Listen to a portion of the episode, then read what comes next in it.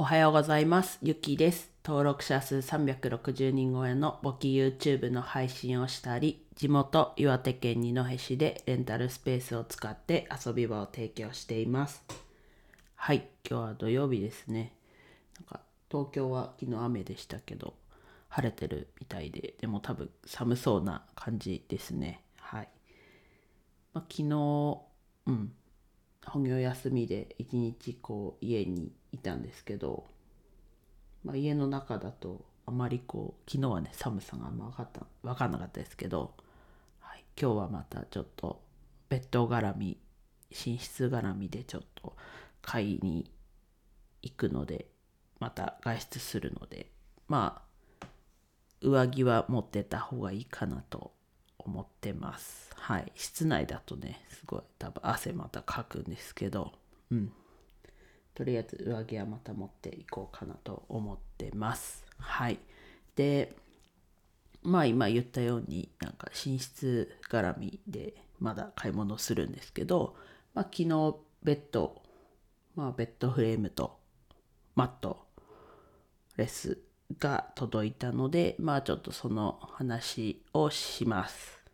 はい。で、自分は無印良品のフレームとマットレスを買いました。で、うんと、コイル式のマットレスは無印で3種類ある中の、うんと、コイルのこう密度というかが中間？その中では中間のやつを買いました。うんと一番密度がな超高密度かな？があって高密度あってで普通の普通のというかもう一個下の段階のがあってそれの高密度のマットレスを買いました。うん。いやベッド自体がね数年ぶり。何年ぶりだろう。でもうん。10年とは言わないですけど5年以上かな。うん。5年ぐらいかな。5年ぶりのベッドです。はい。まあとはいえ直前のベッドもソファーベッドだったんですけどうん。でなんだろうな。今まではと和室に今も和室なんですけど布団敷いてまあだいぶぺったんこな布団まあマットレスというか敷いてその上に引いてました。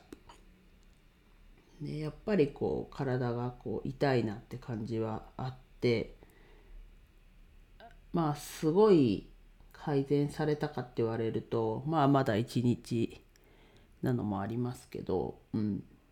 あとはまあ枕もねこの前言いましたけどコアラマットレスでおなじみのコアラの枕を買ったのでまあ比較的でもすっきり今日はすっきり起きれたかなという感じですね。